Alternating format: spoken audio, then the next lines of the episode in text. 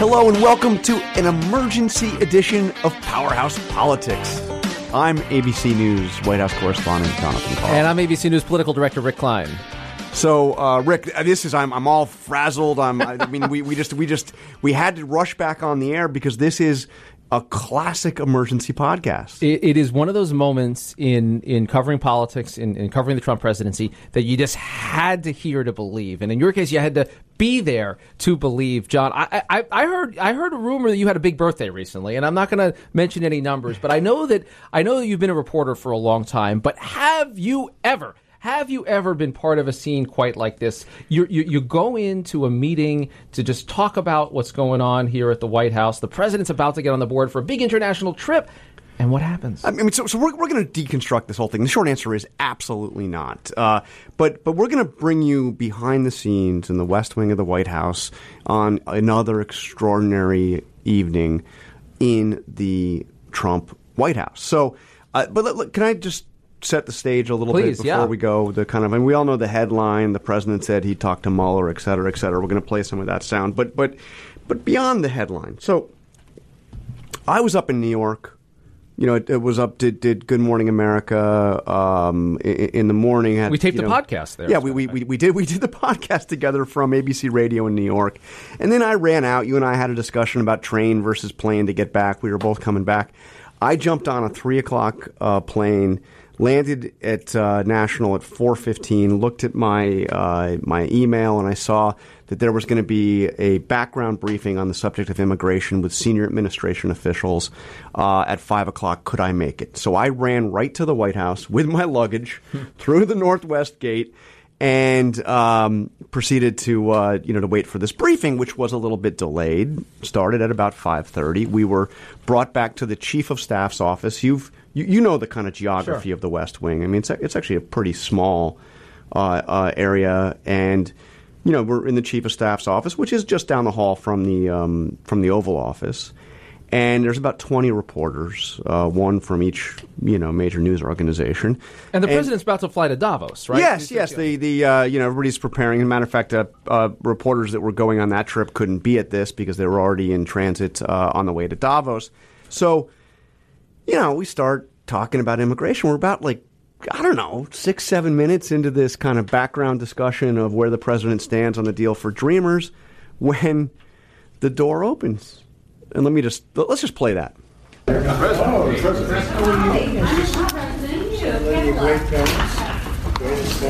Hello, everybody. How's he doing? Okay? Sure. You tell us. You tell us, Mister President. How's he doing? I think he's, by the way, he's doing great. Yeah. He's doing great. Fake news yesterday or two days ago. I rarely put out. Okay, so so j- j- just to, to explain what's happening here, the the, the the he is the chief of staff, right? Whose office this meeting? Whose office this yeah. meeting was in, and his name is, uh, is General John Kelly. Right. He was the former uh, D H S secretary. You know him, yeah. And and people were so how's he? You know how's how's he doing? Because there'd been there there were some. Crazy report that uh, Ivanka was leading a, a search to replace John Kelly. I mean, you know, there's a lot. There is there is a lot of B S news out there. But, right, I mean, sure. but I'm not, not here at A B C News, of right, course. Right. But uh, and, and and and but um, so maybe he's showing up just to you know give his yeah, chief a little but, hey goodbye. But we're sitting there, it's like days. wow. So it, so it comes like we're all kind of you know a little a little startled to see him. And for, you know, we figure this is going to be a quick hello. So mm-hmm. the first few questions are. You know, well, he says, you know, how's he doing, Kelly? And we say, well, how do you think he's doing? And and there's, well, what are you going to do in Davos? You're about to take off. What are you going to say? And then people start asking. He stays. He's there. And he's standing in the doorway uh, of the office. So he seems to be open to answering questions. So we start asking various reporters about what was the subject that we were there to be briefed on, immigration. So one of the key questions is what kind of a deal will there be to protect the DREAMers? What is the president willing to sign? Is he willing to go as far as to offer citizenship, citizenship for the DREAMers? The answer was interesting. Do you think you're going to get a deal on immigration, Mister President? I think so, yeah. I think so. We're going to get a wall. We're going to get great border security. In fact, I just wrote something out, and you might talk about it, Chief, if you want. Otherwise, we'll do it for tomorrow. But I just wrote something out while we're looking. We want great border security. Uh, we want to do a great job with DACA. I think it's our issue. I think it's a great, better issue for the Republicans than for the Democrats. Do you want but citizenship for? We're going to uh, we're going to morph into it. It's going to happen what at some point in the future. Morph into it? Over over a period over a period of ten to twelve years, somebody does a great job. They've worked hard. It gives incentive to do a great job, but they've worked hard. Uh, they've done terrifically, whether they have a little company or whether they work or whether whatever they're doing, if they do a great job. I think it's a nice thing to have the incentive of, after a period of years, being able to become a citizen. The legal status, or we're looking at ten or twelve. So there you have it. Uh, now that that's already got Breitbart calling the president Amnesty Don. Uh, quite an interesting thing. I mean, I could see it being part of negotiations, but he kind of laid it all out on the table, even the timeline uh, that, that he was willing to, to go to. So I I was wondering, I mean, like the idea of something coming together in this short time frame seems to me to be a, a, a reach. I know I know that we had both thought that it probably would be a deal sure. on, on, on the DREAMers. I think that since the, the, the shutdown blow-up, I think that's a little less certain little less now. Um, but, you know, the question I had is, as of March fifth, the DREAMers begin to lose the protection they had under DACA, uh, and they and they start to begin to face the possibility of deportation. So I was wondering what happens if there isn't a deal. So I asked the president. If there's no agreement by March fifth, are you going to protect them? Are you going to extend the deadline? Yeah, I, I might do that. I might yeah. do that. I, I'm not guaranteeing it because I don't want to do. You know, I want to put a little bit of a. Right. But I certainly have the right to do that if I want. Should these DREAMers be chain migration? We're going to. Uh, create a standard that's a good standard so that not everybody can, you know, not everybody that you ever met can come into the country. But you'll have uh, wives and husbands and you'll have sons and daughters. But, but Rick, you notice oh. that this is like a, I mean... This is like a gaggle with the president. Right, right, right. People are just kind of like... Throwing stuff throwing out. Stuff yeah, out. Yeah. It's informal. Two I mean, huge headlines out of this. Well, three, I'd say. First, and is we're I, only we're only we're in the first like right, two we haven't, minutes. Barely, we, got, we haven't first, even scratched the surface yet. First, I, I love that he just wrote something down. You know, that, like you picture him with his legal pad and like, here are my ideas, uh, General Kelly. Go take them, and I'll be off to Davos. Right? That's how they're going to do it. We, we know we're going to hear more from the administration. But first, you mentioned citizenship. Man, that's going over tough. Breitbart, the whole the, the Freedom Caucus. That is amnesty, according to them, and he just put it on the table as a possibility. And then to say that. Uh, by the way, if we get to the deadline that my administration set for not renewing DACA, I could extend it, which I have the power to do. His administration is suing in court to end DACA. He has set the deadline. And now he is saying, as these negotiations just start, really just start over these next couple of weeks before the next funding deadline, I may push it back. Wow, what an admission. But I don't want to say for sure because we're negotiating. Right. And, you know, but, we don't want to negotiate out in the, I mean, you know, maybe I will, maybe I won't. That is that is really something. And now he's going to have to guard against his right wing in addition to restarting the negotiations on the left. But but then I also was, as we're, again, continuing this discussion of immigration, Chuck Schumer has, of course, uh, said that now this offer that he says he made to the president before the shutdown, that he would be willing to uh, fund fully fund the wall, create some kind of a fund that would they would they would get to approaching that twenty billion dollars the president says he needs. So um, I was just kind of uh, curious about whether or not the president what, what, what does he think of Schumer taking this off the table now? Take a listen. Because Schumer says the wall's off the table. What do you do you believe him? Uh, no, I don't. In fact, I just watched Joe Manchin said. Schumer does not mean that. He said it very specifically. How much are you going to invite Schumer back to the White House? Sure. On immigration? How well, I like him. I like him. twenty, twenty, twenty-five grew up with Schumer. So, I mean, what do you? What a moment of truth from the president. I said, yeah, he, he and Chuck get along. They get each other. They outer borough New Yorkers. They speak the same language. You can understand how what the what the bond might be. And I would posit that the president's right about this. That Chuck Schumer, in taking it off the table, doesn't actually mean it. He just means he doesn't want to be the starting point of negotiations. A little window into the art of the deal as far as the president's concerned, he sends this message back to Chuck Schumer. I know you're not serious when you say you're not going to give us a wall. We, we'll talk about that. We but he likes him, and he's going to have him back, and it's all, you know, it's all good. I want I want this catered with, like, some, some wet New York pizza and ice cream afterward. I just feel like this could, this could all still happen, and that's the glimpse of the of the president that drives the right wing nuts to know he has this back channel to Chuck Schumer, but he wants to cut that deal. So again, this discussion, and by now during the course of this, we, we had all been seated in Kelly's office, and for the first part while the president came, it kind of remained that way. But now Everybody by now, everybody has stood up and everybody has moved a little closer to the door where the president is. And this is the point where you see Dan Scavino uh, at the White House has put out a an official White House photograph of, of this meeting.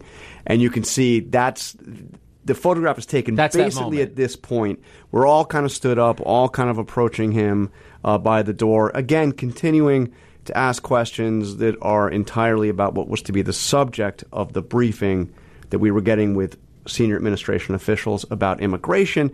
And, you know, while we're talking about this, there was an interesting exchange. This is a little bit of a longer one, but I wanted to play this one out because I think the, the, the end of it is particularly important, um, where he talks a little bit more about what he means about the wall and what he needs for the wall. Take a listen. How much do you need for your wall, Mister President? twenty billion dollars? Well, I'm going to build it way under budget, but we're putting down twenty-five billion dollars for the wall.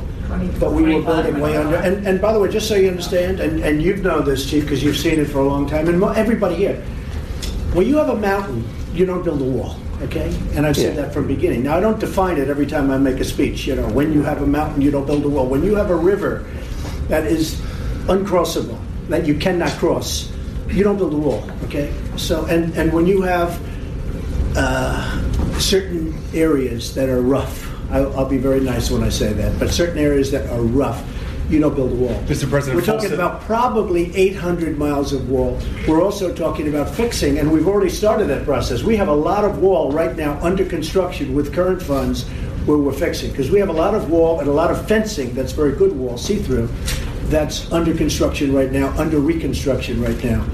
So I think uh, we're going to be very successful. But no, Schumer, uh, well, I, I can tell you this. If you don't have a wall, you don't have DACA.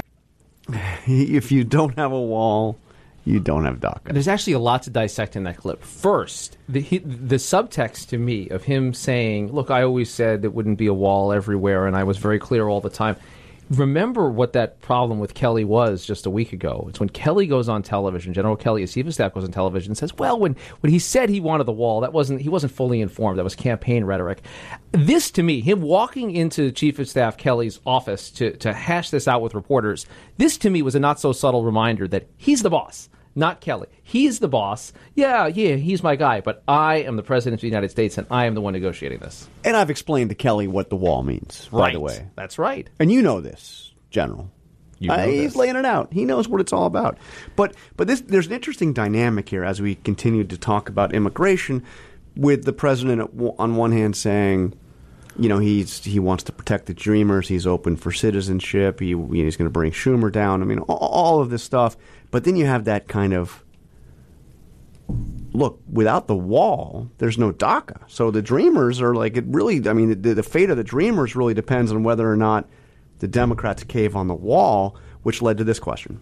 Should these Dreamers be concerned uh, that they could be deported on March fifth if a deal is not reached by them? I tell them not to be concerned, okay? Mister President, tell them, tell them not to worry about it. We're going to solve the problem. Well, will they have a path? It's up to the Democrats, but we should, they should not be concerned.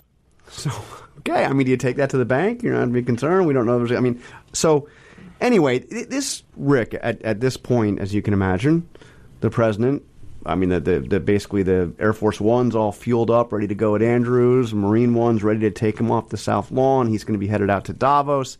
And, and he wasn't supposed to be there in the first place. He just yeah, swung he was, by. He was just, right. It was just at a low. So um, I, I have to tell you that I had I was standing just a few feet from the president during all of this, and I knew that I had a question that I wanted to ask, but I wanted to ask it at the point that he was starting to leave, because I was worried that if I asked it earlier in the conversation, it would shut it down and he would just leave and we, we wouldn't get anything with him. So I knew that I absolutely was going to ask this question, but I wanted to pick my moment. Do you remember Columbo?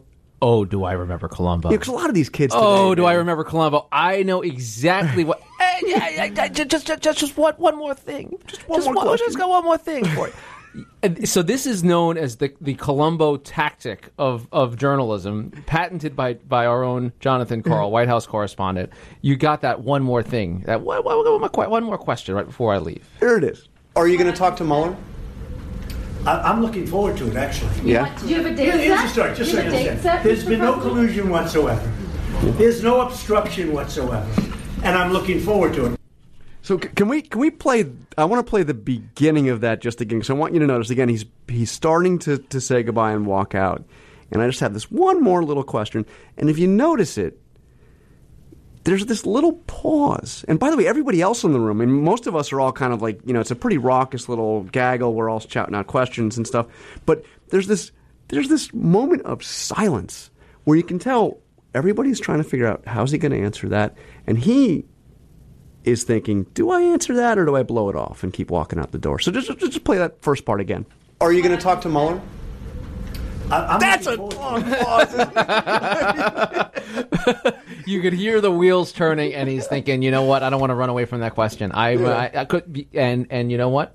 He does want to talk to Mueller. He does, he does want to talk to Mueller. That's. The I mean, thing. We were talking about this yesterday. Right, it's like yeah. there, there are two big debates going on over this. There's a debate between the president's lawyer and the special counsel, the president's legal team and the and the special counsel. The legal team is saying, no, you know, we don't want to do a full-blown interview. Maybe we'll do some written Q and A, right. but, you know, we're not going to do a full-blown interview, and there's a back and a forth, and, you know. And then there's the debate between the president and his own legal team. His own lawyers. What do you mean? I wanted, I got straightened Mueller out. His own lawyers. So, yes, he wants to do it, and now you've opened the door back to another line of questioning, right? Yes. So now he steps back into the into the room a little bit here, still at the doorway, and we have a whole series of questions about Mueller, including including a big follow-up. What are you going to do this under oath? Do you have a date set? Do you think uh, you're I don't know. No, I, I guess they're talking about two or three weeks, but I would love to do it. Would you do it under oath? You know, again, it's I have to say, subject to my lawyers and all of that, but I yeah, would love would to do it. Would you do it under oath, Mister President? You mean like Hillary did it under oath? Who said that? I said that. Oh. Would you do it under oath? Uh, oh, you said it. You did say, you say a lot. Did Hillary do it under oath?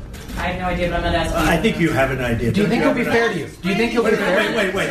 Do you not have an idea? Uh, you really not have an idea? I really don't remember. I'll give you an idea. She didn't do it under oath. How about Bill Clinton? I would do it under oath. Listen, is that? But I would do it, and you know she didn't do it under oath. But she would do it under oath. If you didn't do it, if you didn't know about Hillary, then you're not. Mister President, to reach a higher standard, you would do it under oath. Say it. To reach a higher standard, you would do it under oath. Oh, I would do it under oath. You would, yeah, absolutely. No, I would do it. Oh, I would do it under oath. Well, but I think it's important to explain who was asking that question. Yeah, so so the there. so you had a bunch of people asking questions, but the question, would you do it under oath, came from our good friend, friend of the podcast, yeah. uh, Maggie Haberman of the New York Times. And that's when he says, who asked that? Maggie was kind of in the back. And, oh, yeah, well, you ask a lot of questions, you know. So there, and there's a long history. Maggie's covered uh, Donald Trump probably longer than anyone in the White House press corps, going back to days in New York. And, uh, and done some great interviews with him. She's, and, she's an incredible reporter and, and, and a dogged reporter. And, yeah, ask her asking that question. And you can see the wheels again turning for President Trump. He wants to make that comparison to Hillary Clinton, as if that has anything to do with this this legal scenario yeah. here.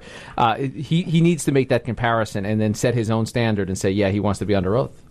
Yeah, so... Uh, He, one thing, you may, this may not surprise you, and we're only giving you kind of bits and pieces of this, but we're letting it play out a little bit more. But there were several points where the president wanted to be sure that we knew that there was no collusion. You know, and it's a point he's he's, sure. he's brought this up before. Sure, we've heard that those words. And and he also uh, added another one, which is there's no obstruction either, because, you know, obstruction's the new collusion, right? So, so uh, this was uh, uh, an interesting exchange, again, towards the end of this part of the conversation on this question of obstruction, collusion, what's going on, you know, is there anything? Anyway, let's take a listen. Do you think Robert Mueller will be fair to you in this larger investigation? We're going to find out. Has Mueller actually been? Are you, are you concerned about it? Because here's what we'll say, and everybody says, no collusion. There's no collusion. Now they're saying, oh, well, did he fight back? Did he fight back? Is there... What is obstruction? Sir, you fight back. Mean, John, yeah. you fight back. Oh, it's obstruction. Yeah. So here's the thing.